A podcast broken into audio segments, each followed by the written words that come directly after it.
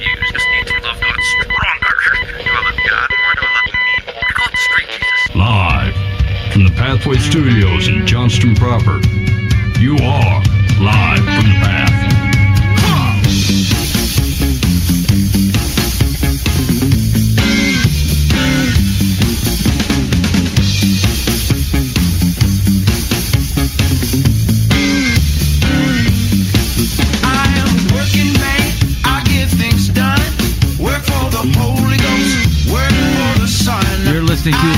from the Path, coming from the uh, Pathway Studios here in Johnston proper. This is Mike.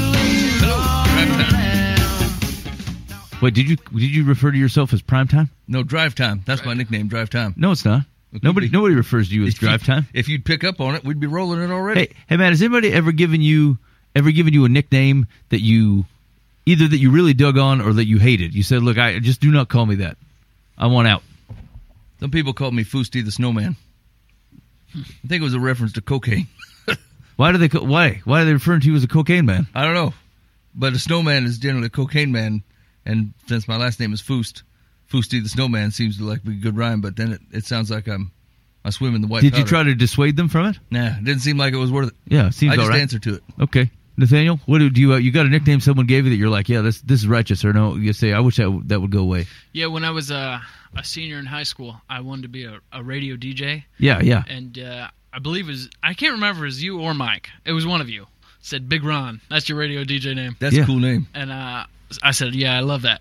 And then uh, it was like my senior year in high school, and so the next year I graduated and went to college, and so I started introducing myself as. Uh, pe- you know, you're meeting a bunch of new people. They say, "Hey, what's your name?" I say Nathaniel, but some people call me Big Ron. so all these people at this tiny little Bible college was like, "Yeah, that's Big Ron." That's cool. I mean, w- were you happy with it? yeah, Yeah, yeah, I okay. was really happy with it. to this day, I still dig on it. Yeah, there are a few people at that school that my, in their phones I am still uh, written down as Big Ron. That's awesome. yeah, it is. Okay, yeah, yeah. I mean, I wouldn't give up on Big Ron. And there's a few people. There's one time I was walking down the hallway and uh, they were giving a tour to this family, and one guy shouts out "Big Ron!" and then I come wheeling back around, and the guy they're giving the tour to looks at me and goes, "That's Big Ron." Yeah, we got low standards. Wow. Hey, man, I feel like it was, I'd feel like the king for the day if someone yelled Big Ron down the down the hallway and you had to turn around and soak it in, and Yeah. like, and there's a bunch of noobs walking down the hall going, "That's Big Ron." That's Big Ron. Well, they were confused. They're like, that guy is neither uh, very big, and they didn't know this, but my name's not Ron. Right, right. No, still, I enjoy that. Okay. Anyway, hey, you're listening live from the path. Maybe you got a sweet nickname. Okay, I go ahead and hit it up on the on the complaint line. Uh 515-517-0085 call or text. And I want you to tell me like what's a nickname someone gave you that you either I don't care whether you thought it was awesome or whether you hated it. Uh, I'm kind of interested in the ones where like, dude, this guy called me this all the time, and I wish he would stop, but he so- just wouldn't give it up. What if you, they really want one? Can we help them? Like they're like, no one ever gave me a nickname. You feel left out. Yeah, text us a picture of yourself, and we'll text you back a nickname. Yeah, I- Yeah. but if you pick a flattering picture, I'm going to know that you're not flattering looking. So you better send me a real one. Yeah, I better yeah. know what you look like. Yeah, yeah. Don't here. Don't bring dishonor to us by like trying to misrepresent yourself. Like well, we call you, hey man, slice of heaven, but you really photoshopped yourself, and you don't look like that, and that Yeah. will that would embarrass us. Yeah, if there's a filter on there, or you just have a filter kind of face that even on a regular picture you look like there's a filter on it, you better find some way to trash that down. yeah, yeah. That's right. If you're going to be a Canada Tom, you better be a Canada Tom all the time. that's right. Okay. All right. Here's what we got going on the show uh, tonight. We're going to do some advice on Dear Life in the Path. Uh, Nathaniel has an article about uh, people's literal. I I forget it every time. People people don't believe in the literal word of the Lord. They don't think that God wrote it. Right. Yeah, it's the percentage of Americans viewing Scripture as literal Word of God reaches new low. Oh, okay. Now, this is according to the Baptist Press. I don't know how big their polling arm is, but we, I mean, we'll read the article and see what's up. All right, we'll see what the problem is. And like, um, it's the literal part that's problematic. Uh, because do we do we mean like um, like literal? Like God- can't use poetry. God can't tell stories. God can't use apocalyptic literature. Is that what we mean, or do we mean like I, I just don't think? I think some other dude wrote it, but God did not inspire it. That's probably that's probably one of the lines I'd like to see. Yeah, we'll, we'll, we'll yeah we'll read it, but I think they make a, a caveat. I think I fall into the category that the percentage is low, so I think I'm one of those people. So let's we'll see what the caveat is. But I I, I read the article and I felt like I fell in a different category than they wanted me to be in. Okay, interesting. Okay, and then so finally to kick off the show, here's one of the things I was thinking about on the way here. There was I was listening to the um, Rise and Fall of Mars Hill Church podcast, and like they had the original set of episodes, and then they had um like some extra episodes following up with people from the church and, and so on and so forth. And the the last one was about uh, basically this keeps happening. The stuff that happened at Mars Hill with the the the church kind of rising uh, and then following under a charismatic leader and then ultimately destroying itself from the inside or at the at the hands of an irresponsible leader um, but this this keeps happening, and we've it's happened over and over in the church. And so, as I was listening to this, you know, they started talking about um, Hillsong, like Carl Lentz from uh, New York, who uh, you know, friend of Justin Bieber. There was a, they had a clip from uh, the Joe Rogan po- podcast where he's just like going off on this thing. Um, and then uh, Brian Houston, who we talked about on the show, who was like the head of of Hillsong Global, and he, remember he was the guy who's like got drunk and then wandered into some lady's hotel room. But he couldn't remember what happened. Yeah, I'm not sure what happened. Mm-hmm. Okay. He's the bungler. Yeah. that's his nickname. Yeah.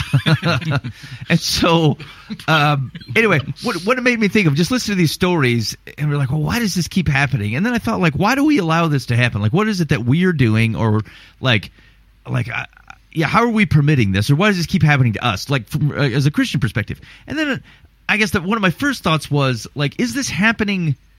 Is this Christianity, or are these like people who are just taking advantage of Christianity. Like at what point at what point hmm. where you do not follow any of the tenets of Jesus and like you're willing to pervert and rob and like use God's church for your own power. At what point do we go, look, this isn't like Uh, Christianity defiled. This is simply not Christianity.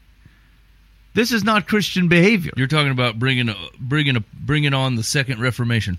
Yeah, yeah, yeah. So, so, so, like, so then, then if we think about like, what's the big risk? The big risk is the um, is anytime that you can use a church infrastructure or the kingdom community for earthly glory. Right, so things that otherwise can elevate someone for val- the earthly values versus the kingdom values. Um, and, and so the qu- the question in my mind was, and this is the second spot, was that like this is a failure. I'm going to victim blame. I think here, this is a failure of the church to go. You know, I'm not, I'm not following this man. Hey, th- there's ten thousand people in the church, and I'm not going to go there. uh, or like, I'm not giving money to this. This doesn't seem. This isn't. Uh, this isn't kingdom value. Um, and and like, I get it. There's all kinds of like grays and nuances of. I'm not against you know people having money i'm not against people being popular or like you know you, you don't have to suck at your job to be holy and so i'm not saying any of that and i think we've hit on themes of this before but the question is is like is the next if reformation number one was taking scripture out of the hands of a powerful kind of controlling church structure and putting it back into the hands of the people is is it possible that the next reformation of the church blows up our notion of a subservient infrastructure of which these things can be a risk. And so, like, here, let me give you an example. Um, and, and uh, gosh, don't hear me wrong. Um, I'm not saying this just because, like, I happen to to do house church. Like, we happen to do house church. Um, I'm not prescribing that's the only holy way to do it. But like, as an example, there's 40 people there on a Sunday morning. You could show up there, and if like if if you wanted your if you were there for your own popularity, like this is not the place to get it. First of all, these people aren't going to tolerate it, and second of all, there's only 40 people in there, and your notion of growth would always be like, look, if they can't fit in a house, uh, then we have to find something else to do. There must be mo- there have to be two houses, but like we're, we're not buying a building, we're not putting a thousand people into the auditorium, and so like if someone was seeking their own earthly glory, they will always be capped by how many people will fit in a living room.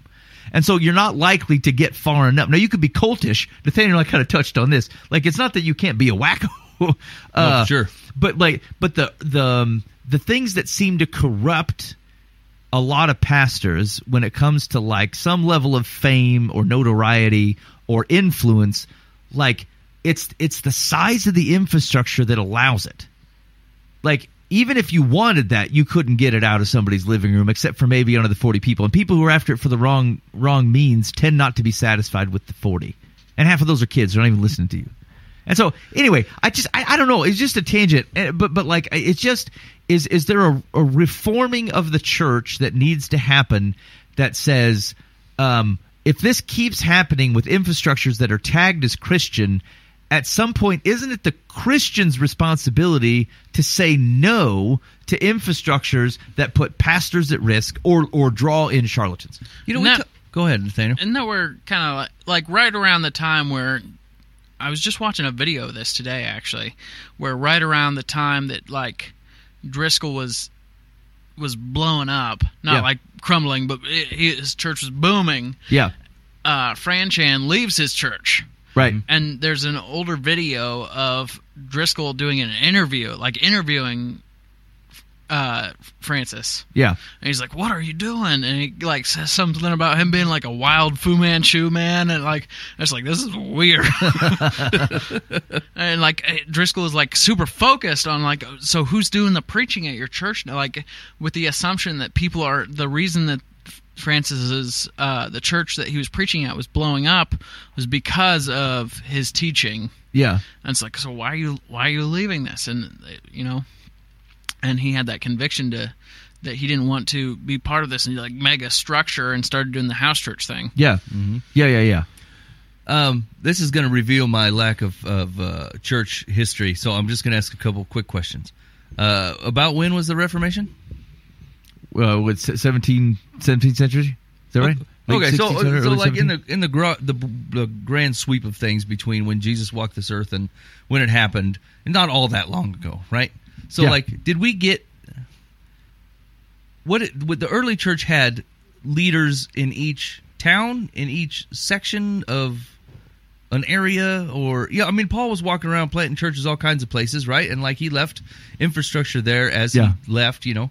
Um, and so I, the the grand point that I'm trying to get to is is like we got to a point 1700 years in where we're like, hey, the common people aren't able to understand the scripture for themselves um, and and and lead, and they're being stuck by these like elite type church structure. So uh, we hand it over to the folks, and now here we are. We're kind of in back in the same boat a little bit, right? Like 300 years later, we're talking about that you know 10,000 people have to show up to listen to one man Yeah, yeah, yeah, yeah. you know and so the question is is now granted uh, i can understand some of the motivations of, of of the one man and and especially the ones that are falling apart I, I think we know the dangers of it but where's if that wasn't the case where's all the leaders amongst god's people to lead God's people. Because if 10,000 people can't go to one sanctuary, because we don't think it makes fiscal sense, we don't think it's being responsible with our money to actually have to keep that type of infrastructure up and running and basically soak up 80% of our own tithing budget just to keep ourselves alive. Let's say that we decided, hey, we want to do better than that. You're going to have to break those 10,000 people up into what? 20,000 small churches? Yeah, I don't. Th- th- this is where I struggle because, like, I don't think I want to say that it can't be. In fact, I know we've talked about this that it can't be done. I think there are people. There are people who can do this. That's right. We're not say, uh, yeah, and I don't think I don't think anybody actually believes that. N- No, and and I don't think the solution is like although there's, there's certainly like parts of the underground church that that's is how they have to function, but like I, I'm not. I'm not saying because to your point, I don't know that you have people who believe they can lead. Like I, some of this is an abdication. Like we, we we abdicate to the single structure and to the one person because like we we don't feel capable of doing it ourselves which is the same reason so that's what got me on the reformation thought is the same reason someone would defer to a priest or something is they would go look they know latin. They have studied and understand these things. I'm just a simple person. I don't i don't have the ability. And like i, I think there is still a, a specific role and place for for preaching and teaching within god's communities. And so like I I actually think highly of that. Um, but but I, do, from a leadership perspective, the the church is a as a as a business or an operation of which requires operational tasks, and like the more the the more exposure that you get, the more actually it's the, the problem is that the influence is cheap it's cheap influence. If I want influence over a room full of people, like I'm I'm within ten feet of them. You're taking phone calls, you're handling text messages, you're having conversations. You're earning the influence that you have because and there's a weight to the influence that you have. When when you have the ability to speak and uh, and you get the influence without the responsibility that comes with it because instead they got to text somebody else, I think it creates a significant human risk. So I, I think, and, and maybe we're just leaning on two different sides of the coin here. But what I think is true is I think people would not put up with some of the things they're putting up with if they didn't accept the calling that God had on their life to lead people. Right? You wouldn't need the one guy leading ten thousand Right. because you would have you would have five thousand leaders within that church that'd be like, this this is not this is not what we're doing. Yeah. So we're going to do this, right? And so like it almost seems like a cultural shift where instead of saying we want scripture, give us access to it. You, if you want access to scripture, friend, you have the most uh, av- availability to get it in this day and age than you've ever had. Yeah. So during the Reformation, people are like, we, we want to be able to read for ourselves. We want to be able to know the Word of God, and they didn't have access to it. We have the exact opposite problem, and the same number of people that that won't teach it, or lead it, or or take responsibility for it, or or, or soak it into their life to the to the point where it's it's running it, Yeah. like And- surrendering to it. Yeah, because I mean, even even there was a time, and actually, what your question made me think about is like when, if if, and I think you were getting to this at a conversation we had before the show started. If the first century church was um, the A one example, and I think that and, the, and that's questionable, right? Is it? Should we say that we're supposed to be what the first century church was? um, or is that just like that's the out of the gate? That's the first iteration, the first attempt to do something. And so, but let's just if let's just presume that maybe that that was the prime example. Is is when did it turn? Like when did we get? When did we, as the church began to grow? At what point would we say, ah, now now there's an infrastructure that puts us at risk? because there's because there's a level of influence without a level of responsibility. It, Paul was okay being a traveling preacher because he did not take responsibility. Um, he's not he wasn't postured as the leader of one of those church communities.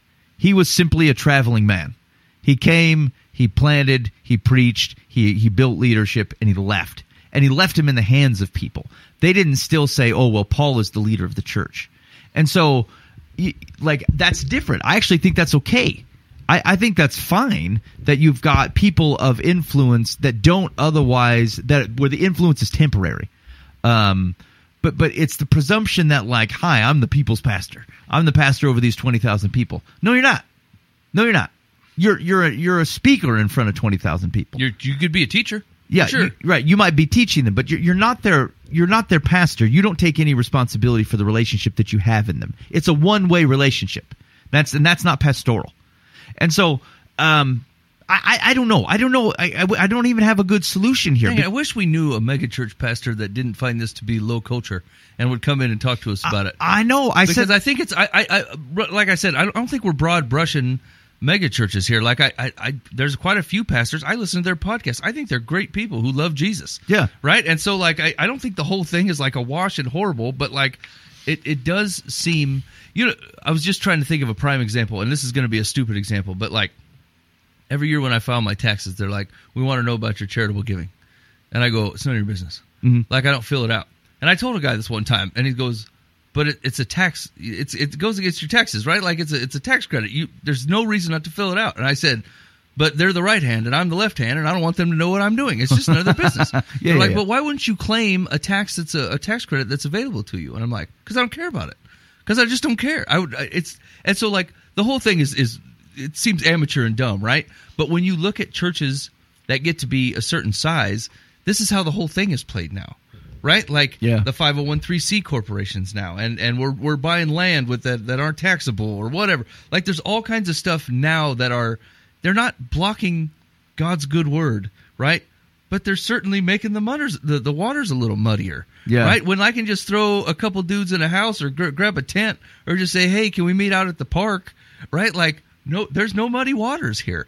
And and once again, I'm not saying that the just the, the for the fact that the waters might be a little bit of muddy because the way that our government or society is set up. Um, I would say the way that like you have to handle your finances and the way that you have to, you know, pay church staff and and all this stuff, it just it it can make it a little bit muddy. Problems that you don't have in first century Jerusalem. Yeah, yeah, yeah. Problems you don't have. I mean, even even again back to our the our context, the problems I don't have in a house church, like we don't have any giving structure. I don't. We don't. I'm not a banker. We don't take in any money because then it's not my problem as to where it goes. Like as a, we don't give money as an entity. People within our community give money, and most of it's non-tax deduct- deductible, right? Most of the time, you're holding out money and you're giving it to situations of which, like, I'm not asking for a receipt. I'm giving. I'm giving anyway. Um, and like, like I suppose the minute something, the minute something that uh, earthly um, influences the way that you spend your kingdom dollars, that then you have a problem. Like I think I, there's something something vaguely is in the back of my mind that we had someone who wanted to give to something, and they ended up not doing it because as a church we didn't do, we weren't a structure. Right. I couldn't give a receipt, and I wasn't going to. And so they gave it somewhere else, and then someone else kind of end around gave the money because someone wanted to give to a tax deductible thing. I'm like, really? Like you would choose whether or not to give to something, whether you can get a like a tax deduction about it. You let the earthly driver alter how you, where you put your kingdom dollars, and like that. It seems minor, right? But like. Just follow that all the way through. What what compromises did we make? How did what things did we not say? What things did we did we justify and say? Well, it's okay to go do this thing because I um I because it's both. I get both a wor- earthly and a worldly benefit. I'm like, uh, you're count. uh, You're, the second thing's not even a consideration. Like, what's the kingdom work? And then like God, let God bless how He wants to bless. But if you schemed the blessing, I feel like that's not that doesn't count. I don't think that's the same thing. And, hmm. and so I, I don't. We I need don't find a we need to find a big church pastor to talk to. Yeah, I'm so I'm super interested on how to pray for them. Like, because here's the thing: is I th- I totally think that they, that there there are there are people who who are in these situations. They're they're pastors and people running these things, and like they have they're not dumb people. They have to recognize the risks. The question is that like how do they think about them? What are they doing to mitigate them? You know, like, and, and is it um, now? Th- th- there's a place where you part company where I say, look, uh, hey, you got to have good accountability on a guy, and and we're going to check in, and he can't be alone with someone who's not his wife, and you got 50 things to keep a guy boxed in, and I'm like, at some point, we're playing so much defense just to retain this structure, like that. Can't we just blow it up and like turn everybody on offense? And just Yeah. you know, I, I but but then I but I know I know all of this isn't solved in the living room. I know that. I just I'm I'm I'm struggling with the amount of risk that comes with the perceived worldly benefit. I just do you know how much this is and and maybe that it maybe it does come down to money. I don't know, but like, do you know how much money it takes to keep your church building up and rolling just to have it available for the the small amounts of time that you actually use it? You know, It's a lot. like it's it's it's just a lot and like if if we're just going to look at it black and white this is not saying that that that god is coming after your church structure and wants to shut it down but like honestly take the number of people that you have that show up at, at, at your services on sunday and then look what it costs just to keep that building available it's like insurance right like except you know you're going to use it once a week but other than that right like Right. the whole structure is there just to support our ability to gather in a comfortable space on Sunday and like Or I- Wednesday night, or, Wednesday night, yeah, Zumba I- class, or yeah. whatever. I'm not saying right? that you're not using your building to its. I mean, you should make sure that you're using your facility to its f- full structure, right? Yeah. Um, but once again, if if if it's even close to the number that I saw recently, that was like like 80 percent of the church's budget is merely just to keep itself in, in existence. I think it's I I think it's it's often between eighty to ninety. It's significant. I mean, that's a lot, isn't it? Like Yeah. it, that's a lot. And so, not saying that you're worshiping money like as a as a direct uh, result, or, or you're doing it intentionally, but like this is how God roots out things every once in a while. Like He reveals something to you that you're like, oh man, I didn't realize I was doing this. This is out of bounds. And like eighty to ninety percent of our of our church's budgets are merely to facilitate us being there and like that might be a little steep. You know what I'm saying? It might Yeah. be a little steep. So it might just be worth praying and thinking through church structure a little bit. And just making sure that yes, this is what this is what God has us doing. And like despite that or because of it, I don't know the answer to that really. Like people are coming to know Christ at these at churches. Yep, yep. Right? People are showing up, people are hands in the air worshiping, God's name is being honored and praised and like these are all great things. And and and I don't I don't think we're saying anything negative about that. In fact, the one thing that I miss from going to a house church is I miss big worship. Mm-hmm. Like I like big band and ladies that can sing two octaves higher than me, and like weird weird people in the corner shouting Holy Spirit things. I think that's awesome, and I miss it sometimes. Uh, but if sometimes I just think that if we parlay the costs and look at, I use parlay wrong. Yeah. But if we compare the costs and look through it and go, look, man, if it's costing us, if we take in a million dollars a year in tithes and offerings, and it takes nine hundred thousand dollars just to be able to take in the million, just so we can take in nine hundred thousand again, right? Like, I don't know. Maybe it's worth thinking about. Yeah, you know, you know what I would do. Like if I were in this position right now and I were pastoring a church which had any type of budget or anything, I think maybe the the what I would do is I would go, uh, I would I will I want 50-50 to start. I, I want uh, of of any money that comes in, no more than fifty percent goes to support. Is is fifty percent is in money, salaries, heating and cooling, parking lot, food, whatever. So the church will say we need to tithe more. Uh, no, no, more money in. uh, no, no, because if you if you double the amount you're taking in, well, yeah, maybe, maybe you double the amount you're taking in, and it starts to cover your internal cost. And then I would then I would start praying and saying, God, uh, uh, 50-50 seems seems like a start. Show us where, show us how we can get there. And like maybe that means uh, uh, so what you might see is God goes, all right, well, mo- most of the younger the church, smaller the church, the more money's going to the pastor. Pastor can take be seventy percent of your budget especially if you're going to pay him fairly. Um, so there's a lot of churches don't pay him fairly, and so if you're going to pay your pastor fairly, I mean that might be seventy percent of your budget. If you're talking in, in insurance, especially if there's any type of retirement, like and you're not a denomination, call it seventy five, and then you've got your building, and then you then you're like, okay, well, what do you do? Smaller building, buy bivocational. Stop paying the pastor completely. Like, how do we get there? God might start rooting some things around, um, and they're not easy things. And so either he's going to send money through people, uh, or he's going to start chopping stuff away. You know what this sounds like? From playing the opposite side of the field, it sounds like uh, that you run a crappy church that's terrible church growth, and then you go, "This is this is where it's at. We've succeeded." that's what it sounds like. Well, Yeah. uh, if you can't do any better than a house church, then you look at a house church and go, "Yes, this is what the Lord has blessed." Uh, I found that actually I felt that very appealing for house church because like it took so many things off that um, uh, I didn't have to. I felt like I either didn't have the skills for, or just didn't seem like, uh, as I read scripture, weren't pastoral problems. Like, so does does the stuff that we're talking about does it actually address the Driscoll, Lentz, Houston um, because like these same these same conflicts and these same uh, morality failures are happening in smaller churches too. Oh yes, yes, and I suppose that's not that's that's a great point because the scale is smaller, but the sin is the same. Either way, um, well, the question is like the the the there's almost always sexual sin is different because I think that can happen at any level. That's a relationship perversion, um, but the the influence and power piece is limited when you simply do not have a forum that caters to that desire for influence.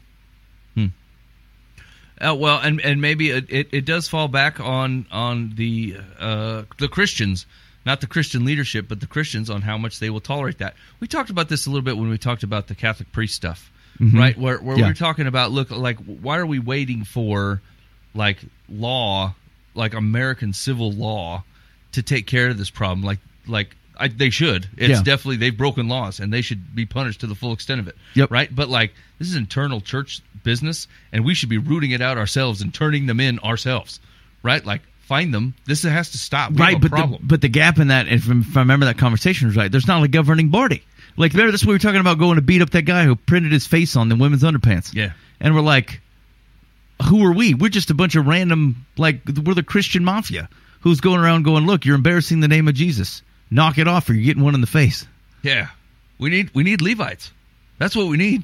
We need some enforcement. Yeah, be people who don't let uh, people uh, wander into the holy place, Full time. lest they bring it upon the community. Full time Levitical enforcement. I'm not. I'm not against. Here's the thing: is once again, and we go back to the same adage that says, if you want to be part of this Levitical enforcement squad, you don't have the right temperament for the job. We have to find someone else. We have to find people that are like, I understand why it's necessary. I don't think I'm the right guy. That makes you the right guy. Then you're in. Yeah, You're on the you're on the yeah. squad. We don't need no vigilantes. Nathaniel, you got any interest in being this Levitical enforcement squad? No. Okay, you're in. Isn't that the same case though for like rooting out the dudes who uh, like the, the big church, small church? Like I've met some dudes who are who are full of them, full full full of their own Kool Aid. You know, leading a church of thirty dudes. who, I'm the best. I, I- you know. Is yeah, really. My solution only says, look, at least it's confined to them thirty wackadoos in Macon, It's Ohio. mitigation. You're running a mitigation I guess, strategy. but it's. I mean, it's, it's like the population of this this town was also not near the size of like these other like. You know what I'm saying? So Yeah. like percentage wise of the the people that were influenced in the town, I mean, I mean, probably similar. So, Yeah. so I mean, what do you think? What what's what's an alternative way of looking at this? If if you can't mitigate it due to size, I think it's kind of the same thing with the the, the Levite thing. Like, if this dude wants the position, oh, I, I don't know, because I don't want to be like, hey, if you want to be a pastor, you suck. you're not right for this game. if you want to do it, it's not for you. That's right. We need a bunch of Moseses, less Aaron's. Uh, yeah, yeah. I don't know though. But it seems like yeah, it seems like a a, a real uh, poli- like who wants to be the president, right? Only a crazy person. Yeah, it's yeah, yeah. You know, it's okay. This sounds bad, but like, it's it's because there's a um. I can't. Most cultures don't have a uh, potential celebrity or or influence related to being a pastor. You want to become a pastor in Iran, you're basically putting your life and your family's life on the line.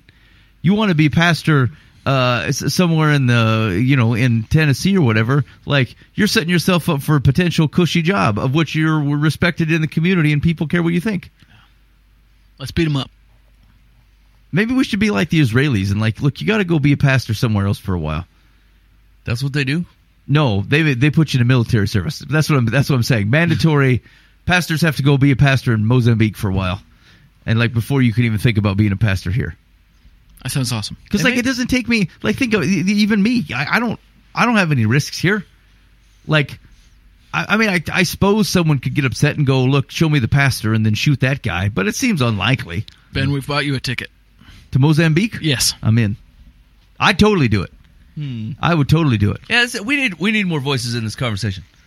Yeah, It's a it's a capital C church business. yeah. and uh I, and, and maybe it's maybe it's not there's not a solution here like it's christ church and, and and he'll handle this stuff i just maybe we're just saying look uh we need to be open to the fact uh of of god moving and shaking in the way that he wants to if god called you to put a house church in a building and have it be available uh i would assume you would do it I've talked to the Lord about that. I said that, that and that's the only. I, I said the only way that I would. You're gonna have to give us a church building, like it. it that it- way i know it's you that way I know it's you. Otherwise, that way I know it's not an ambition thing for me. It's not a oh hey know, maybe this is the next logical step of growth. Like as far as I know, I'm I'm in houses until I die, unless God shows up with a building and makes it super clear between me and then somebody else within our church community that He's talked to that says you guys are supposed to do this and I'm giving you this building.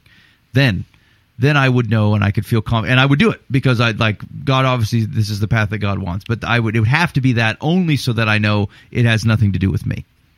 Yeah. What a precarious situation. Like you have got to have people bathed in prayer to run a church. You just do. You just absolutely do. Because like here's things I convince people to give to a building initiative. For sure. I could put a board up and a thermometer and go and fill it in every Sunday and like you can either guilt them or persuade them or convince them that it's God's work and I could do that on my own steam without the Lord involved in it at all. And like what I mean what is that thing that I read that like um it was just basically asking like if if is your is it noticeable in your life that the Holy Spirit's involved in all at all? Right? Would your life continue on exactly as it is if the Holy Spirit was not involved? Like, are you counting on the Holy Spirit to actually do something, to show up? Are you putting anything in God's hands and going, "This is yours to deal with. I'm going to sit here and wait." Not, I'm going to give you a day or two and then I'm going to fix this on my own. Because that's not the Holy Spirit moving. That's you fixing it on your own. And we've probably built a lot of church buildings on the on that second premise, where like we feel like we're running out of space. We don't want to run another service. We're already running five. Uh, we need to build another building. Now, does that make sense? Maybe it probably does. Maybe it does make sense. People are God because in their perspective, God is sending people to them. And so, like, if you're, let's say that you're a good pastor who loves Jesus, and like God has sent you two thousand people, and now it's you got three thousand knock on the door wanting to show up. What do you do? You accommodate them, mm-hmm. and you're like, whatever, keep sending. Like, like we'll, we'll keep accommodating, and that all sounds good and right to me, you know. But there's it, it does feel like there gets to a point where it's a risk reward, and it's just really risky. Yeah, yeah, just yeah, really yeah. risky. That's all. Yeah, interesting. Okay, yeah, you're right. This is a big sea trip. I, I'd like to talk to somebody. That's too bad Dan's not here. Uh, although, I mean, I think we've had some of this conversation before. It just struck me specifically around, like, is there just a place where the, the Reformation spot was more about the people of church of of God's church going, no, I won't be part of this. This is a, this is too much of a risk to me or to my community around me, and like I will not put people, I will not put people in the position of which they this much risk comes at them. Yeah. I don't know. God has God has done awesome things through all kinds of stuff where I'm like, boy, that's risky. And so like I just it's a confusing thing to me. I I because I don't know like it'd be easier if I just said, look, the only holy way to do things is the way is to be in houses. I just don't think it's true. I don't think that's right. I think God will do all kinds of awesome and it is actively through things that I consider to be a risk. But like And what is a mega? What is a mega church? What is a ten thousand person church? But a bunch of communities getting together, getting together in the same place to love and talk about Jesus, right? Like they are a bunch of communities all meeting together for the same thing. Yeah, it's yeah, that that's where it gets down, and maybe to the core, the the thing that brought me on point one, which was so. At what point do we say these are people taking advantage of Christianity, or this is Christianity? Because it is consistent. Like this is happening over and over and over and over again. No, and like, it is. And, what are we doing from a utilitarian perspective where we go, yes, but uh, it seems worth it because this X many people are meeting Jesus through the sweet parking lot. Yeah, and and it does. It is something to be thought about. Where like if if the the people of of Christ are looking for the church to be generous on their behalf, or the people of Christ are looking for the church to be tolerant or hospitable on their behalf. Yeah, yeah, like yeah. don't worry, the church has a program for this. Not don't worry, you can come stay at my place, right? Like. There, Yeah. There's a risk in that no matter what size the church is, right? Like when you start depending on the church to be your outpouring of Christ, um, you're you're missing a huge. Obviously, you're missing what God called us to. Yeah, you know though, I I, mean, I, I felt myself uh, nostalgia is not the right word because I've not had this, but like we watch. um There's a there's a show called uh, Call the Midwife. It's about a bunch of like uh, nuns who run a and, and midwives. You seen this one, Nathaniel? Yes. Okay, it happens at Nathaniel's house. I have not seen it. Okay, Well, Big- I, I've seen it happen. Big I Ron takes I it in. haven't, I haven't taken it in. He loves it. I watch it. I think it's great. I think the writing's great. I think situations are cool. So like anyway, it's it's about uh, there's a, a Nonatus house. It's it's full of uh, Anglican nuns and some uh, non nunnish midwives who serve the community. And like after watching these things like and I th- think about like all the babies or most of the babies born you know in this community and this is was set around I think like the 30s and 40s and stuff um like came through these women who were helping their community and like it made me think of there being something about pulling into a town and seeing a church steeple like as as as much as I'm not like a church building fella, like the having this having a like it stand for something. The the the, the church would was often the, the spire was the tallest thing in in the town, which means from miles out you could pull up and you could see the the cross on the top and know that there was a there was an association with the building because there was an association with Jesus that this was a place of refuge. This was the people of kindness, you know? And like I remember thinking that about about these the nuns and the midwives in this thing that like you know you just knew that like if you needed help you could go to the Nonatus house and the nuns would be there and It's they're like that- always there That night that uh, we got a phone call here, I was like, Yeah. that, that young lady was not calling around random people. They're That's right. She was calling churches. Calling churches. that's right That's what I always liked about TV shows that depict like Catholic priests who live at the church, and Yeah. like some dude shows up randomly at one in the morning or whatever, and like someone's there to answer it, like That's- Les Mis yeah, saying, "Hey, come on in," whatever. yeah and like I, I think That part's cool.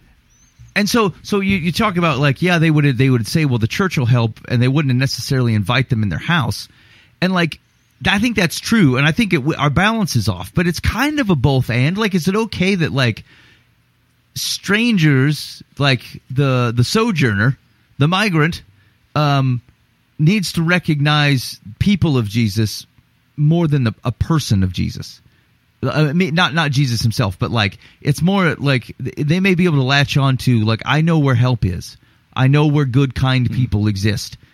should be in that infrastructure right there, in that building right there. I suppose that's the conviction is is like we're just not consistent across the body of Christ in the way that we act towards the sojourner, the person who doesn't know Jesus or whatever. Yeah. Right? Like we kind of count on the building to whitewash a group of people because we're not we're just not very consistent.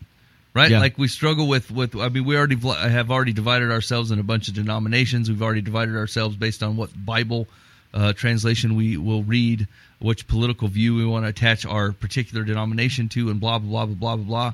So, like, you know, it would be really nice if that spire meant the same thing in every town, yeah, yeah, yeah, yeah. and yeah. maybe that's where we can be convicted and go, what, what, are we doing here? You know what I'm Yeah. saying? Well, and like even if you think of some, and this is probably a risk from from larger churches, is that like d- d- where I would hope that the Spire people go. This is these are pe- a people of help.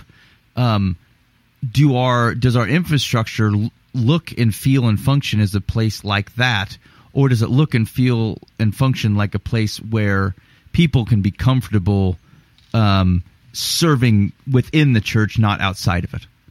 Again it's a question of insularity Yeah. like how much of our how much of our stuff is to serve internally how much of our money and resources goes to well we got a sweet kids area I, whatever I'm, i don't care that your kids are enjoying themselves but like um how cool how, how cool is- That's reflective in our Sunday service. also true. Two of you go down in the basement. The rest of you are going to sit through it. Um, like how how cool is our kids area? And then how many of those places do we are we also running clinics? Like that kind of thing.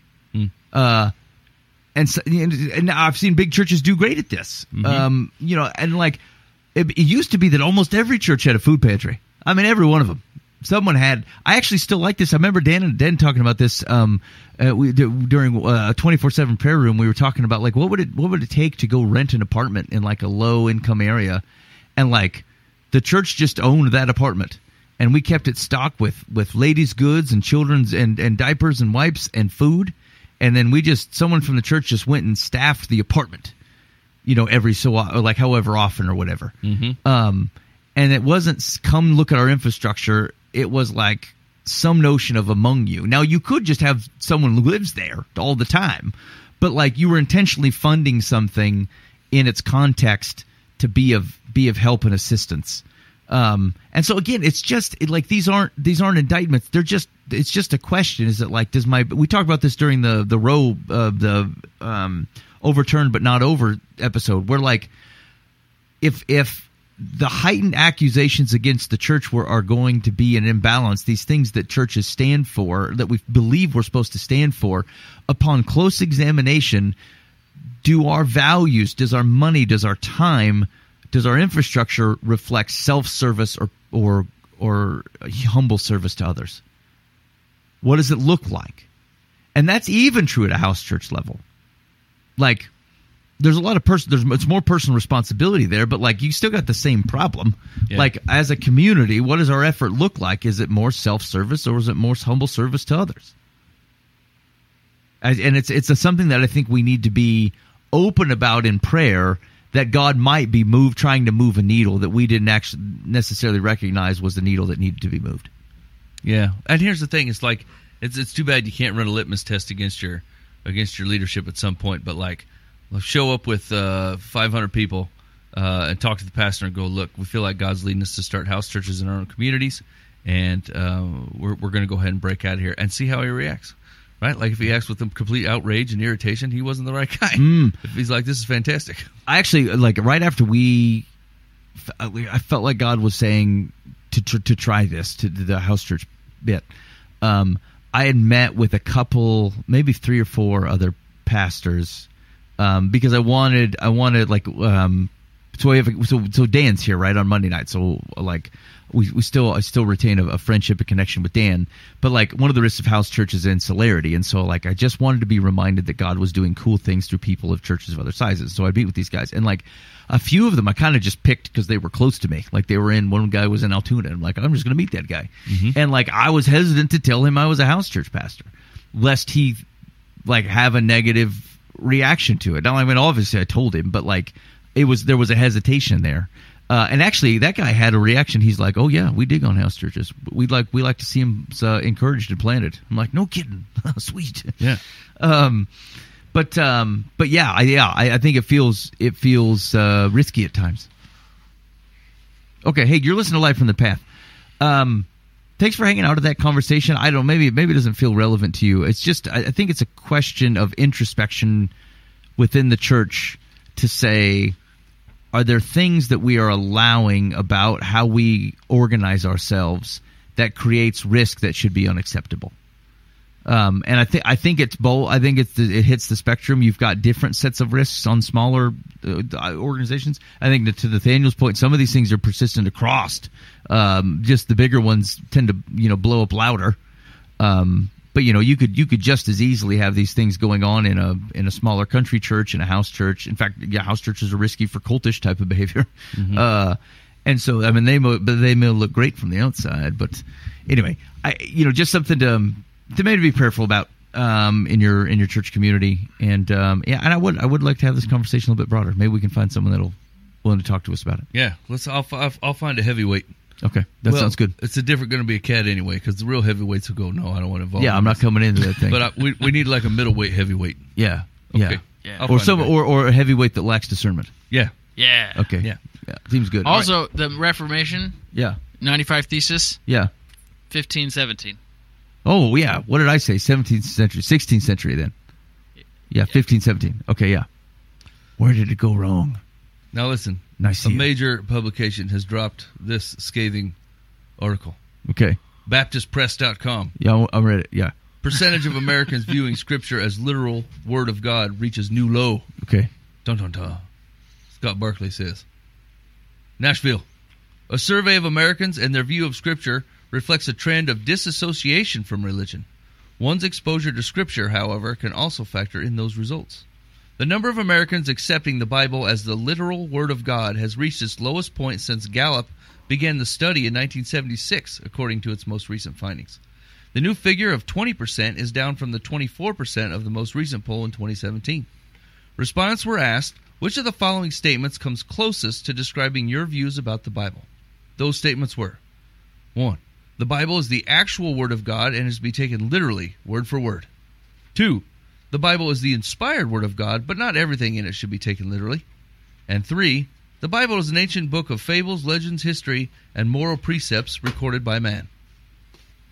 58% of Christian adults view Scripture as the inspired Word of God, compared to a quarter who see it as the actual Word of God. Among all U.S. adults, Wait, sorry, is that Camp Two?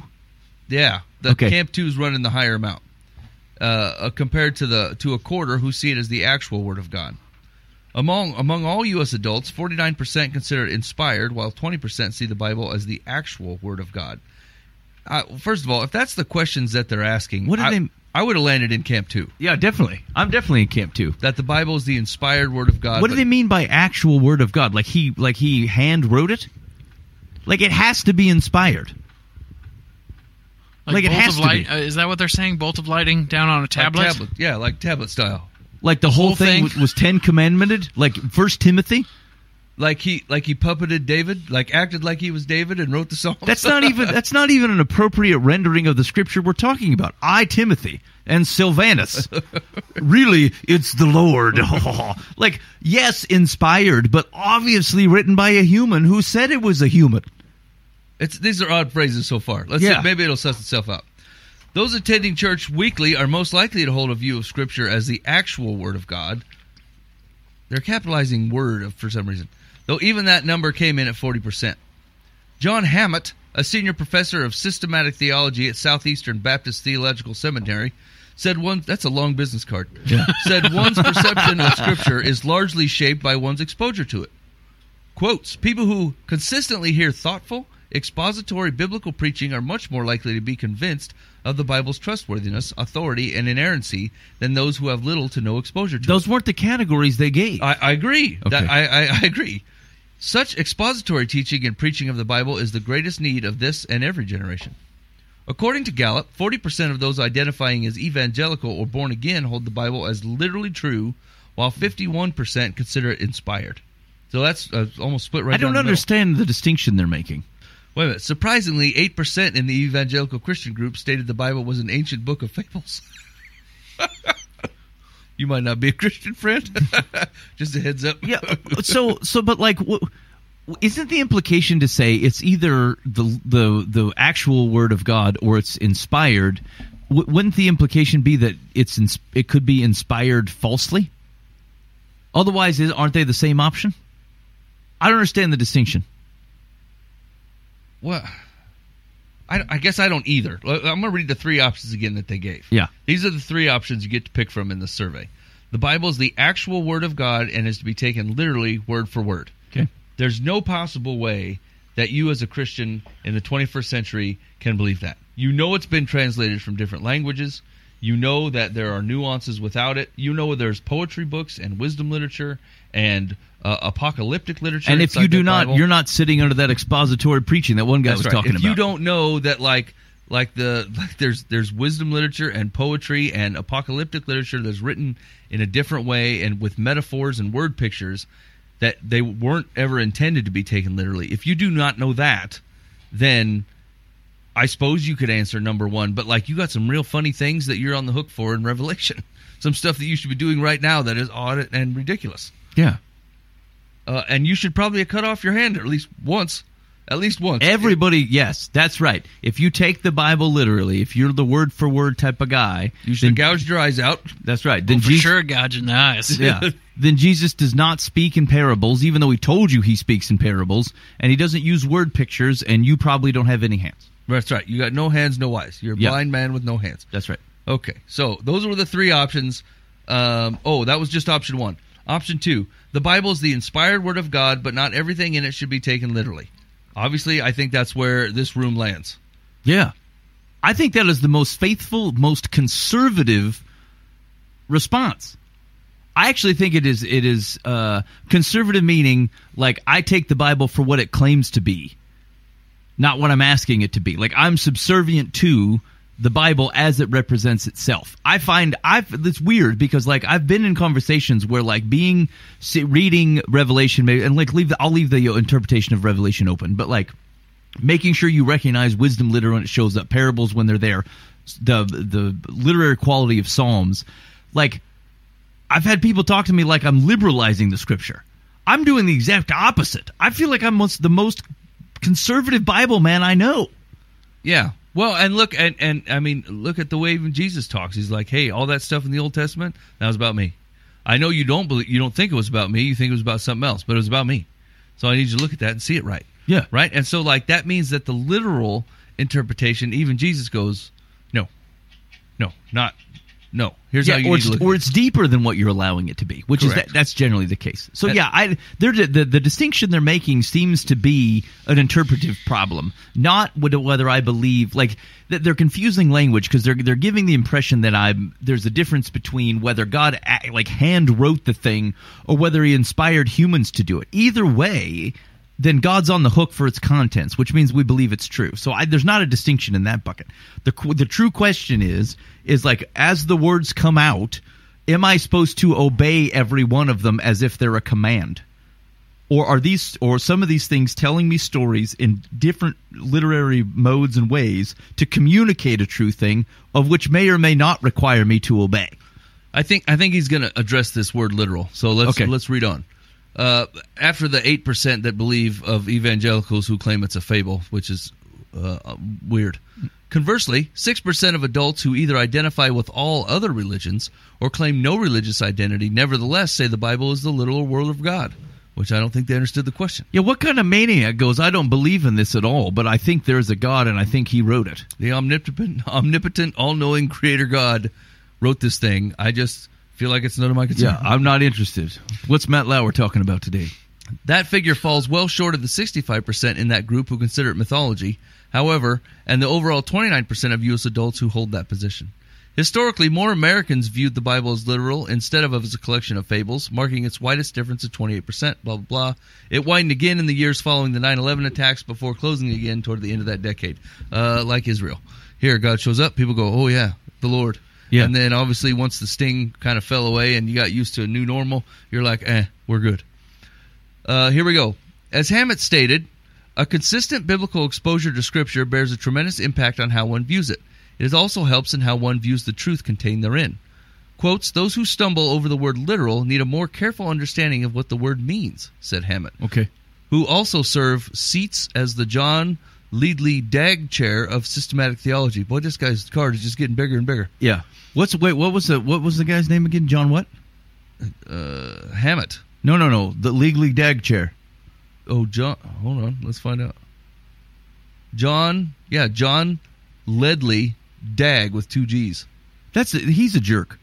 You know John Leadley Dagg? No, but like if you're gonna like, you got to know when your name is not appropriate to to to be the namesake of something. Who is he? Find out who he is. No, I don't want to. Google him. I don't want to know more about him. Nathaniel, If he just said John I will not be ignored. Listen, I just want to apologize to the group. what? Truth time. I didn't read this article beforehand. When You just saw up. the you just saw the headline. You thought it would make it look as if you were engaged in the show and fired an article over? I said, "Oh, I got a, a Baptist friend, and he's always posting uh, articles like this." And so I said, "Yeah, this one will zing on the show." Okay, here he is, John L. Dagg, John Leadley Dagg. Oh, oh, he's well, he's on the site 10, 10 Baptist. Everybody should know. Oh man, oh man. Is he a big deal? Hold on, let me see if I can get a. Let me You see if crashed I the can program, Ben. Don't try anything new and fancy. No, I want to see if I can get you a picture of this we're, man. we're running on hamster wheels here. No, no, no. This is going to be fine. You go ahead and uh no, hold on. I'm, I'm just going to do this right now. Display capture. Uh, yeah. No. I don't see him. No. I'm going to read what the man says. Okay. Okay. Yeah. Yeah. Many think because the Bible uses language of the sun rising and setting, it must be wrong and science right, and the Bible can't be taken literally. But literal interpretation of figurative language requires understanding what the figures literally mean. I feel like you're hard to get along with in regular conversations, friend. Yeah. yeah. So he's saying the literal interpretation of figurative language. How do you how do you do that? I don't even understand that. Now we're talking about things that I I don't take in well. I don't. I don't understand what he means. Oh, hold on. He's going to explain it. Here we go. Literal interpretation does not equal wooden interpretation with no understanding of the literary genres in Scripture. There are parables, poetry, lament, and narratives in Scripture. All communicate literal truth, but in diverse ways. Faithful biblical exposition explains such matters to people and allows them to see the literal truth, often couched in figurative language. Okay. All right. Yeah. Yeah. Yeah. I'm agreeing Okay. with that. So, but here's the thing, though. This is this has to do with you getting spun up in your own area of expertise and completely ignoring the way the common person would think about this at all. If you say, "Is the Bible literal?" and blue collar Mike would go, "No," and then you're like, "But do you understand the definition of figurative literal interpretation?" No. Well, let me explain it to you. I don't care. You asked me a simple question, I answered it. That's it. We're done. And then you go, but I, it's going to uh, contribute to the survey and make it look like everybody believes that they're bailing on the Bible, and and you completely missed that just so you could go through your your Dagley chair explanation of what literal interpretation of figurative language is. I guess what I'm saying is is if you want if you want lowbrow people to answer your highbrow questions, you're going to get a bunch of wrong answers. Yes. Yes. That's true. Have you produced this picture of Yeah, Dagley? Yeah. Okay. I got him. Hold of on. Dagg. Ready? Okay. There he. there he is. He looks like someone stole Martin Van Buren's hair, and he is not happy. yeah. Okay. So I mean, this might he might be a wonderful Jesus man. Uh, but okay, it says uh, Dagg had a limited education. So he lived from 1794 to 1884 in Loudoun County, Virginia. Was an American Baptist theologian. Uh, Dagg had a limited education. Was near blind and physically disabled. Boy, do you you look like a real weasel, Mike. Crap! Did he did he obey the, the literal interpretations of Matthew? He became a pastor. I mean, I, I made it facetious, but I feel like Dagg would. He did it. Um, he became a pastor in Philadelphia and elsewhere, and then an educator both in Alabama and as president of Mercer University in Georgia. His Manual of Theology, 1857, was the first comprehensive systematic theology written by a Baptist in America. Interesting. I wonder why he's of the top 10. Now producing something no one has asked for: systematic theology by the only Baptist in America. Boy, he's kind of weirding me out. Uh, He doesn't look very happy. I feel like the Holy Spirit is. He's not jumping out of him. We'll maybe say he's that. he's uh maybe they're depicting the blindness. With his eyes open, staring angrily at the at the portrait. Yeah. Like he's not at it. I feel like it's up. I don't know. I'm interested in this 10 Baptists Everybody Should Know article. You should hold on to that for later. Yeah, cre- credo back. Anyway, and actually, the, the, mine was real shallow, but like I feel like they shouldn't name things after people where the, where their names are difficult.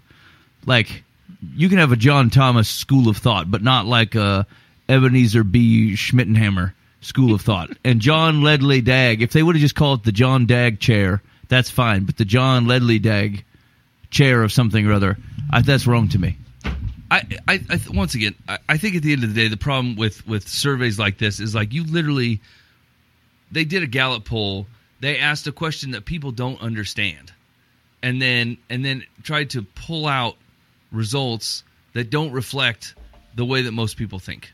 Merely by asking, I'm sure that's a that's there has to be some college of research that if you're going to do research studies, that they say make sure that you ask clarifying questions so people understand what you're asking them before you try to get real time data out of it. And Yeah. like, this data does not coalesce with the thing that they're saying. Yeah, they should just use like uh, they should do real basic questions and then build a profile from there. Like, hey man, do you think God literally's arm came down from the heavens and he pinned Obadiah, or do you think he used humans to write it down? Yes, that would be enough. Number two. Yes. Okay, great. Now I have a thought. Now, do you believe humans uh, have subsequently, uh, under God's inspiration, written something that God did not ask, and that made its way into the scriptures? Are they fallible in that way? Kind of yes or no? Yeah. Okay, great. Now, now we can put some pictures But together. here's the these thing: people. is like, uh, I mean, do you think most, even most Christians would? I mean, if someone asked you, is it possible that someone could have floated some wrong idea into Scripture? Like, only my faith in God says no.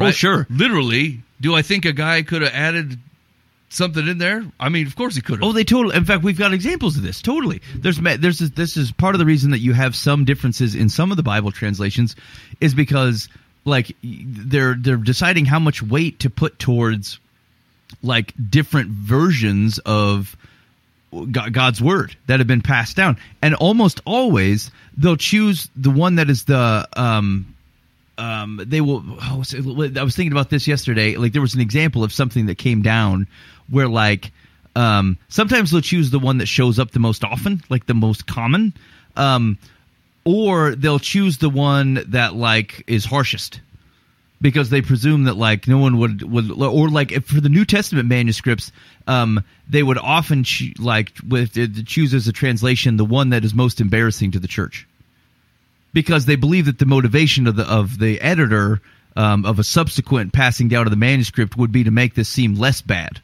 and so they're like, well, the most likely option is the one that makes the church look the worst, and so let's use and that so they'll they'll use that as the interpretation, and so like, um, yeah, this is this is totally happens, but like God is God is uh, has give totally given us the means to be able to know that like the presence of a lot of different uh, manuscripts and a lot of different Bible translations doesn't tell me that we have a corruption problem.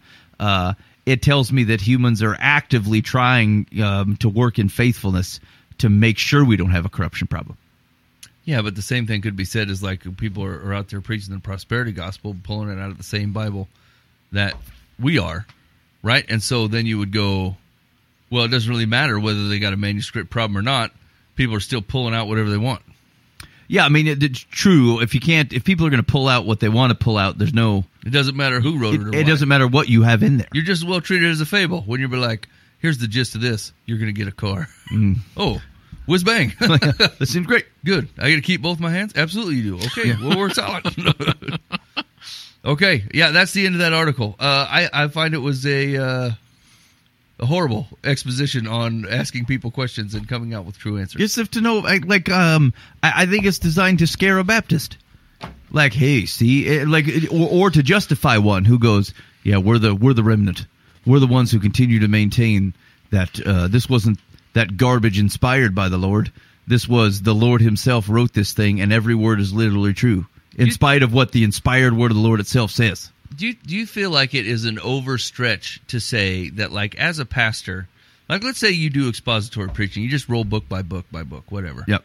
and then like do you think it is out of bounds to say that at some point in your teaching preaching career like the, it, it would make sense that the holy spirit would show up and derail something some sunday like you were gonna do this, it was next in line, and you had it all planned out. And like at some point, if you are honestly seeking God's interference or or, or wisdom, there has to be some point where you'd say God shows up and goes, "Yeah, I need you to shelve that. Here's what we're going to talk about. I about." would presume, yes. Okay. Yeah, I would presume. Okay. Uh, that's just a thought uh, on my end. It's uh, not either way. All right, you ready for some advice? Yeah, let's do it. Here we go. We got a couple. Dear Life from the Path. My wife has been working as a teacher's assistant for nearly 10 years. Several years ago, she became an assistant in a new school and has been in this particular classroom since it opened. She was assigned to a teacher, Mrs. Smith, mm-hmm. quotes, a couple years in and, and has been with her ever since. My wife has had some critical things to say a couple times about other teachers and things she and I felt were wrong.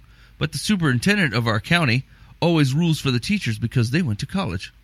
Mrs. Smith knows this and berates my wife constantly. My wife won't go to the principal because she always sides with the teachers. I'm at my wits' end. I just told her I was writing you, and here's why. I so want to say something to this teacher, but I won't, all caps, because it's my wife's job. I just need to help her without causing trouble in the heat of the moment. Supportive husband. I'll take I said a lot without saying anything for 500, Alex. Mm. What the heck was the problem? Uh, What I don't under, I don't maybe I missed it. What was the argument even even about?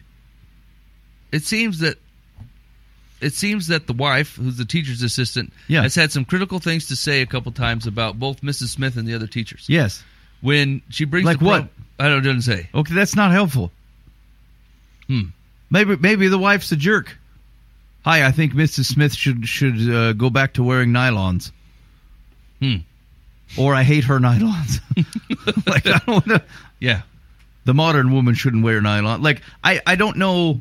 All this, all, basically, what it sounded to me like the premise was was to say my wife thinks there's a problem.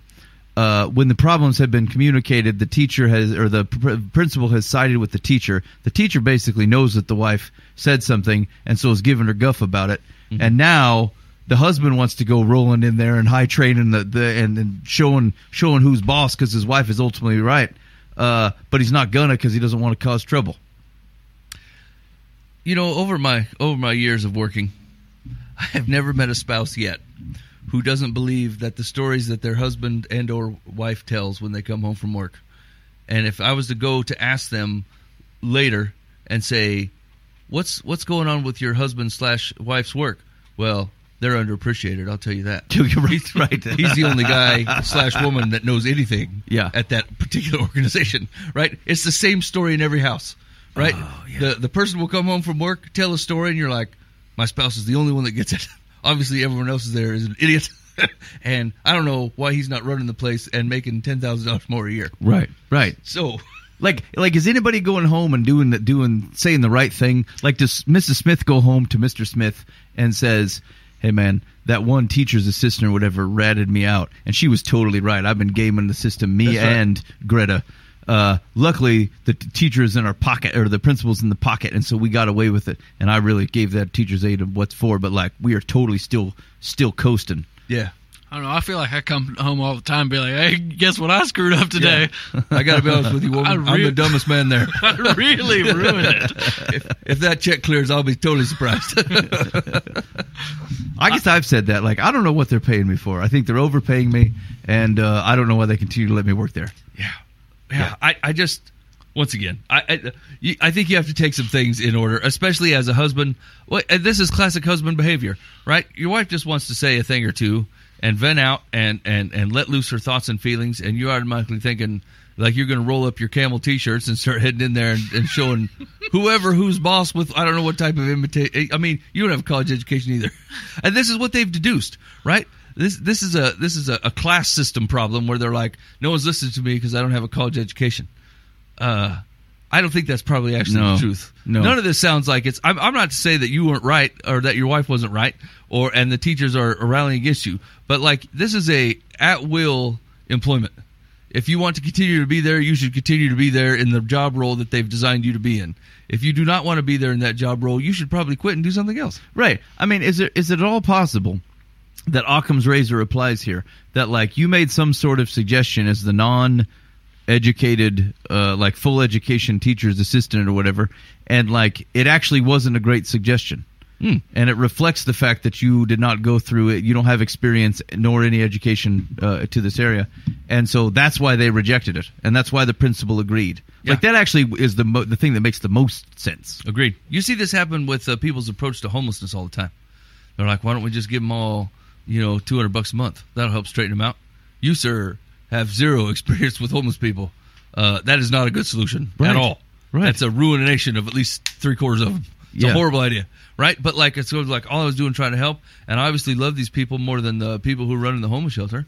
Uh, and so, like, my ideas should have sailed right through. This budget can totally support giving 200 bucks to every homeless person out there. Yeah, Yeah, except they once again, it's not, it's not the best solution. Yeah. if you don't know what you're talking about. you can hold off on your liquor store stimulus. exactly.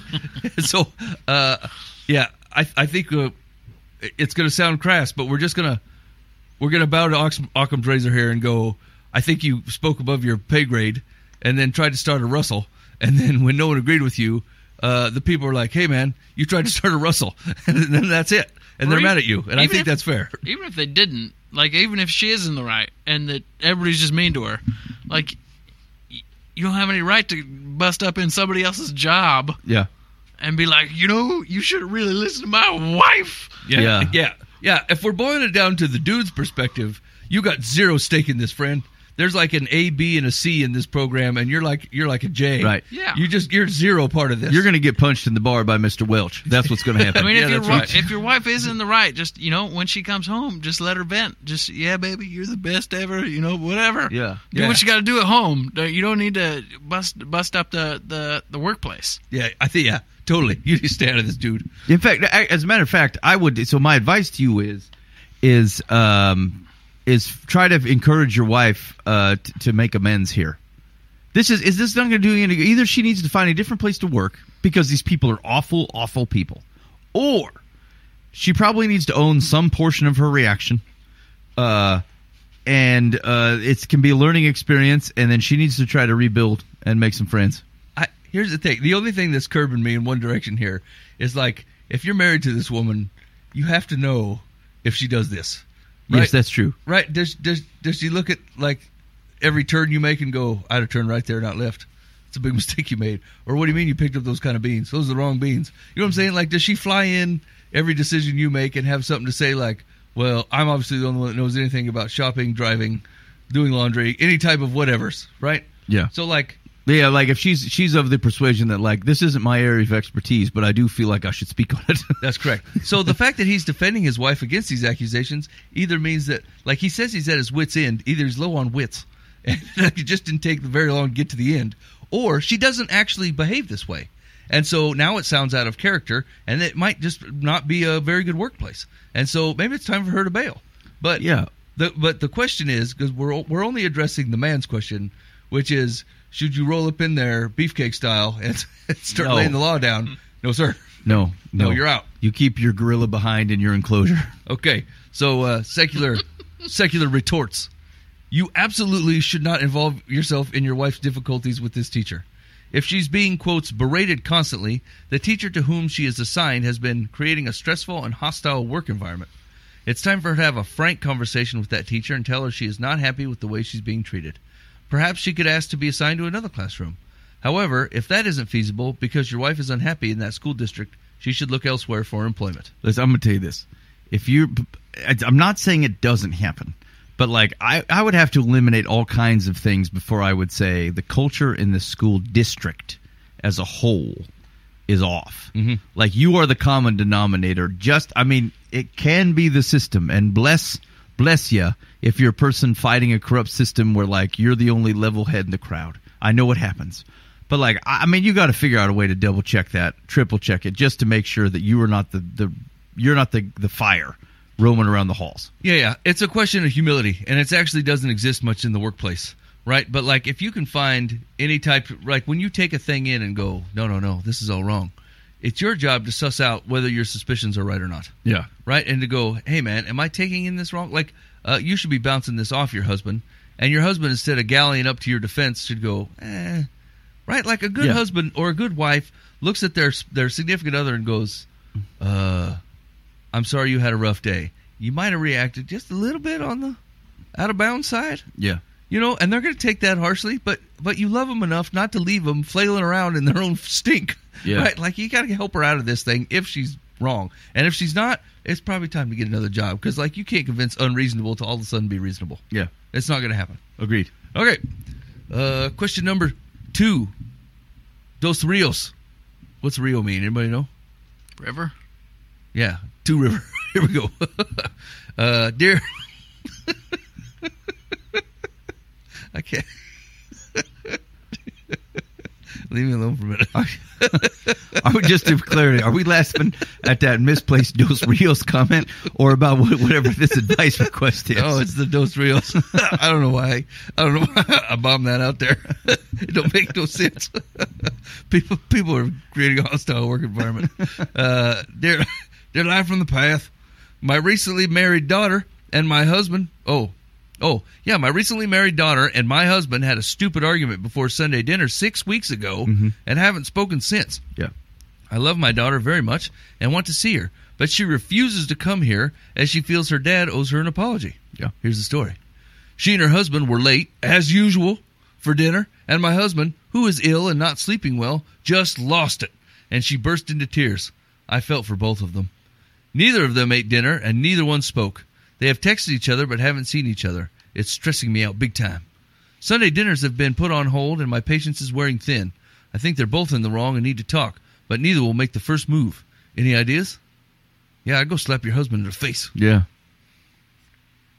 Yep. I wonder how late we're talking. Like 20 minutes? Hour and a half? Uh, Here's the thing. It matters. I, I've I've some experience with late people. Nathaniel, Sorry. get it, reel it in. Dos Rios. Um, What does that mean, Dos Rios? Dos Rios. I don't understand. I spoke. I spoke two rivers over you. um, so I'll tell you this: I have an experience. I have experience with late people, and I'll, I'll say this thing: at some point, at some point, you become the problem. I, th- I think they should change, but your expectations, acting like they don't behave this way, is stupid. And so, are you telling me that Dad has no idea that his daughter or this this group of married people aren't late all the time? Because here's the deal: if they're not late all the time, and this because that wasn't that what the the the mom said? They're late all the time. Yeah, as usual. Okay, well then if it's usual, then what's with the blow up? Yeah. Like you obviously overreacted. Well, now hold on. Make it fun. We've been working on this premise for years, but like, just because it's not a surprise to you doesn't mean it doesn't deserve righteous anger. Yeah, yeah, speak it. But there, but but like uh, the, he- Dos Rios. here's, here's the question.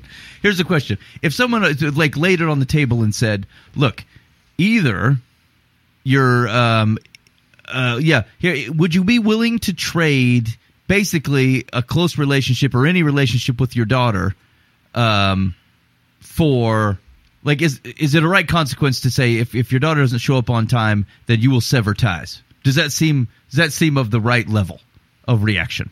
Because that's effectively what's happening you're basically threatening to say, look, you show up on time, or I'm willing to sever ties with you as a dad. Yeah. I, frankly, I, I put this whole thing on the dad, especially because the wife goes, uh, the the husband and the wife were late, whatever, uh, and my husband, who is ill and not sleeping well, just lost it, and she burst into tears.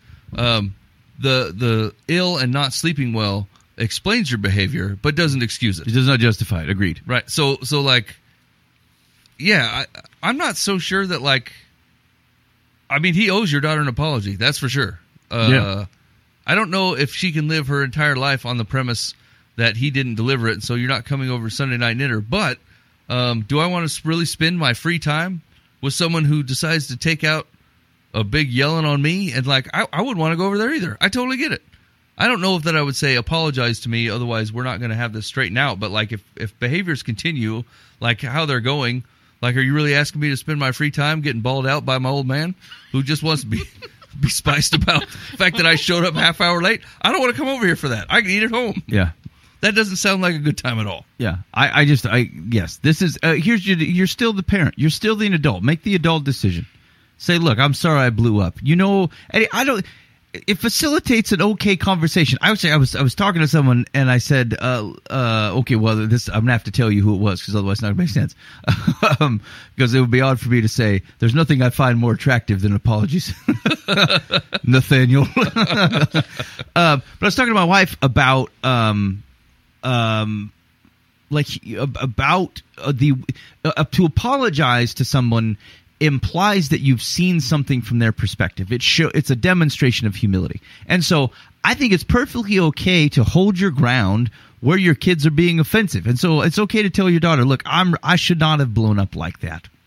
I'm real sorry. I've not been feeling great and uh, it just it added to, to to it and like I just I did not control myself. I shouldn't have gotten angry. I should have texted you. I should have called.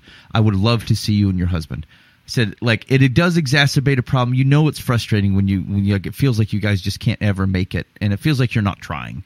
Uh, I'm on the other end of that, and it just if it's something that I care about and you are acting like you don't care about it, like I hope you can understand that it just feels hurtful, and that's kind of where it's coming from. But I, I overreacted. Like even the you don't even have to agree with the whole situation and write it off and act like things were fine when they weren't fine. That's not what we're asking at all. But like own your part. Your part was you overreacted where you shouldn't have. You were disproportionate. And like like you would of all the things that you're willing to sever ties with your daughter about is this the one if it's not the one then don't then don't land on it have like that's a humility problem and then maybe it paves the way to have a good conversation or maybe a more impactful one about the fact that like hey man it just it's it's i, I get that it's just a clock and the potatoes are a little bit cold 20 minutes later and it doesn't seem like the end of the world. But like when i've when i've told you it's important to me and you continue to not show up on time it just feels like you heard me say something was important and you don't care and that hurts. And like that and that that's how i'm that's how i'm taking it in. Like that seems that could be a fruitful conversation. And so um yeah i i, I agree this is on the this is on the dad I agree. Uh, secular retorts. May I be frank?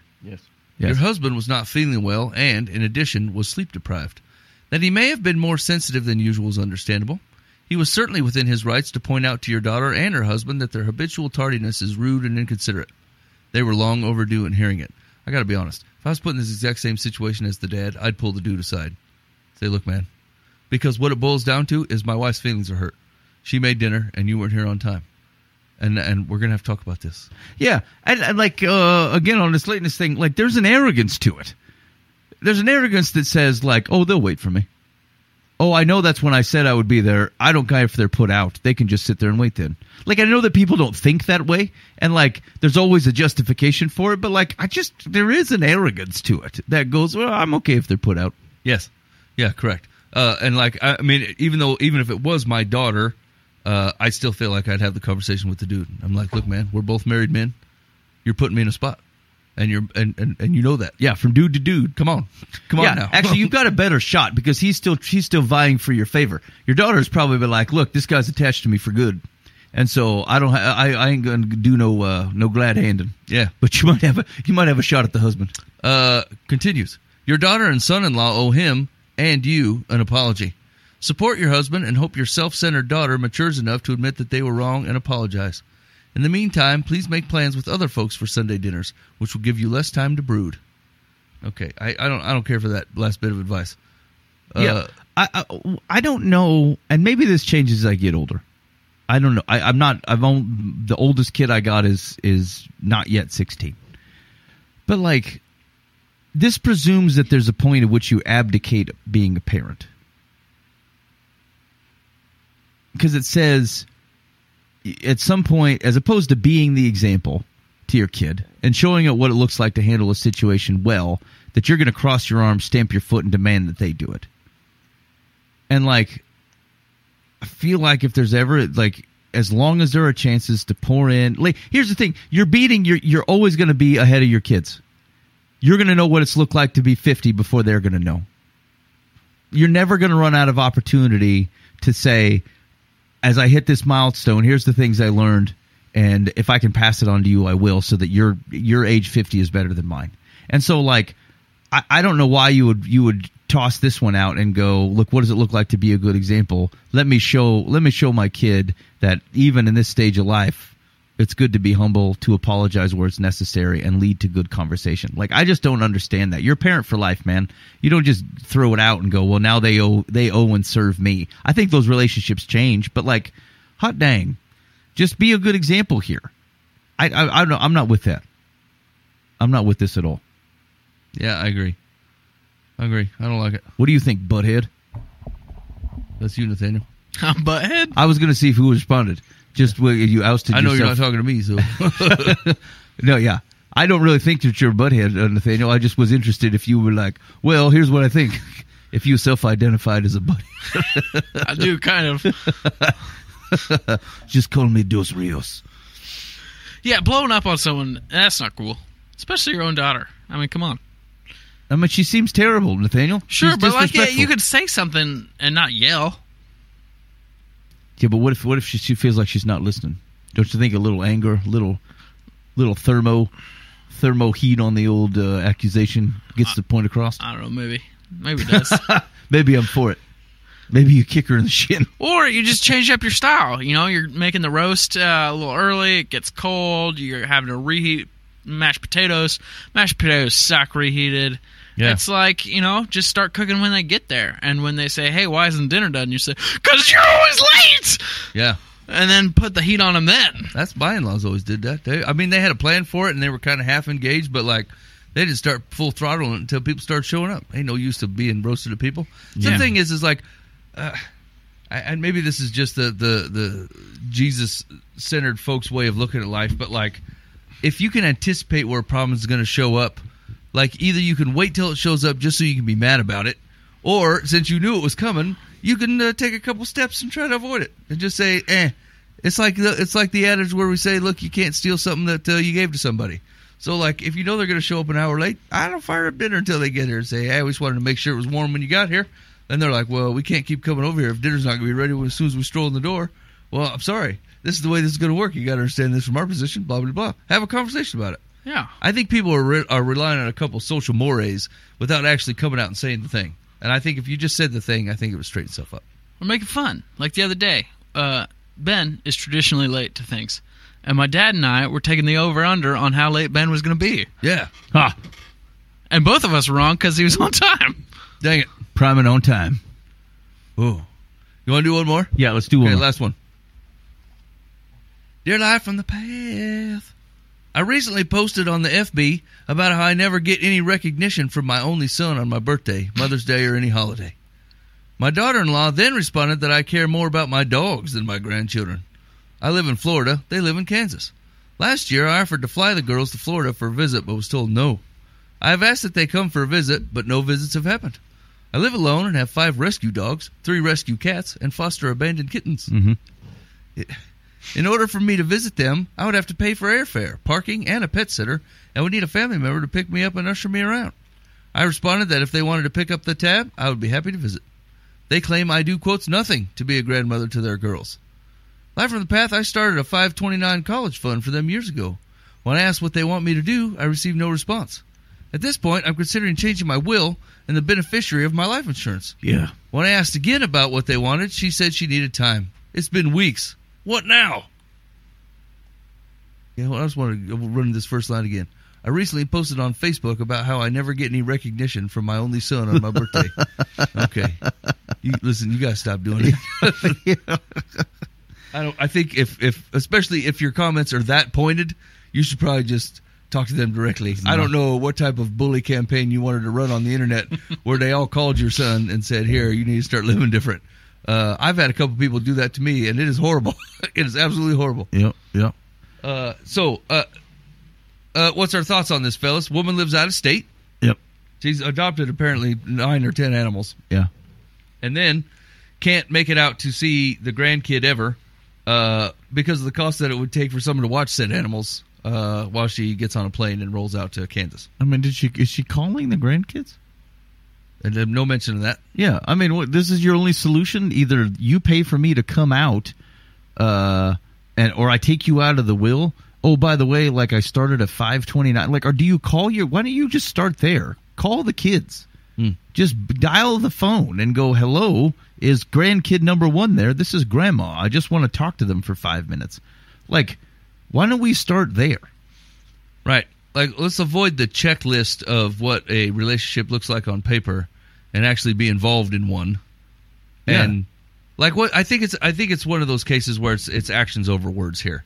Like you're saying a lot of things, but your your actions don't actually point that you're trying to have uh, a relationship Yeah. with the grandchild. Hey, yeah, I love these. I love these kids. Have you ever you send them a birthday card? You send them a Christmas card? You write them a letter? You give them a phone call? Or like, did you decide that like the only way that you're willing to evaluate the veracity, like to show whether you have a good relationship or not, is if they're willing to pay for you to fly out there? Or they're willing to pay to fly to see you. Yeah. Now, granted, now you're listen. I, I this, this part kind of stinks because I get it. Like it's one of those realizations that maybe as you get older and like you have to you have to settle in. Like um, as as you're, t- I I just assume as like my wife and I retire. I'm gonna be. We're gonna be the ones expected to travel because I know what it was like to be 30 to 40 years old raising kids and like they're out Yeah, playing yeah, yeah, baseball and going to church and whatever. And you're like, well, I mean, we, I mean, I ain't doing nothing during the day. Maybe I'll pop over and see if mom and dad want to take a break and me and the kids go out for ice cream or something. You know, I don't know. We got time. and so, um, when when the the lady's upset because they won't pay for her to fly out there and they won't come and visit, but when they come and visit, they're paying for three plane tickets, not just the one, right? And so and so like there's some cost, um, especially at you know early 30s. You know, like I, just taking a three person flight to to Florida is probably pretty expensive. Yeah. And so I guess what I'm saying is like you just you take this in and with a little bit of rationality. And so like if you call and say, "Well, you never come visit me," and you're like, "Look, man, you're a you're two thousand dollars worth of plane tickets away," uh, and then you're making me feel real crappy about it, and I'm like, "I don't have no two thousand dollars. Can we FaceTime? you know, can we, can we come up with something?" Yeah, know? I, I guess that's the big thing. Is I'd like to see there are plenty of other options besides taking you in in person. Although I mean, maybe fe- that feels ideal, and probably is. But like I, before we we start talking about changing wills and acting like they're completely cutting off relationship, my question to you would be like, are you putting any other effort into it besides this? Are they are they chucking the the letters that you're sending? Are you are you trying to call them?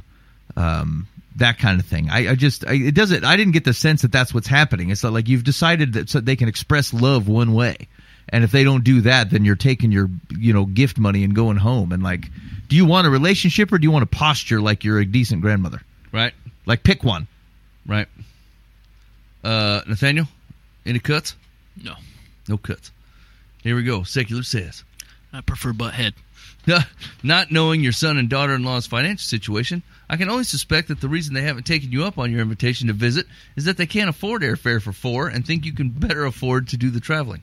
It is a shame you had to publicize on Facebook the fact that you have such a distant relationship with them rather than pick up a phone and discuss it privately. Yep. Correct. I'm not sure what you expect your daughter in law to do at this point. Offer to pay for some or all of your expenses? Your money is, of course, yours to do with as you wish after your death. But wouldn't it be better spent cementing a relationship with your family while you're alive than using it to punish them after you're gone? There are alternative ways to quotes visit virtually to stay in touch and show an interest in your grandkids. More and more people do it these days, and it is not difficult. Yeah, Yeah, man. Le- like, and he- here's the thing: this seems like a bit of a tussle between you and your son and uh, the daughter-in-law. But like, is it? Or do you, what do you care about here more? Do you want a relationship with your grandkids, or do you want to win some sort of you know beef struggle with this daughter-in-law? yeah. Focus on the grandkids. Write the. I mean, what do you think? They're they're really going to chuck your mail? Just write them a letter a week. Just establish a relationship. Like, and, and maybe you wait. Maybe they suck. Maybe they're the worst parent slash parent-in-law, step step whoever. Okay. And so give it time, create good relationships, and then uh, maybe the grandkids themselves will come, and they'll be much better than these crappy kids you have. Yeah, that's right. If, I, yeah, like let your actions uh, match your heart output, right? Like if you want to give them the money, uh, you're not buying their affection. You're being generous to them because you want to be generous to them. And if Yeah. you don't want to do that anymore, then I guess you change your will. But like their actions towards you don't get to change your actions towards them if you don't want them to. Like these are all it's all within your choices. These are all choosable things. Yeah. So yeah, yeah. Hmm.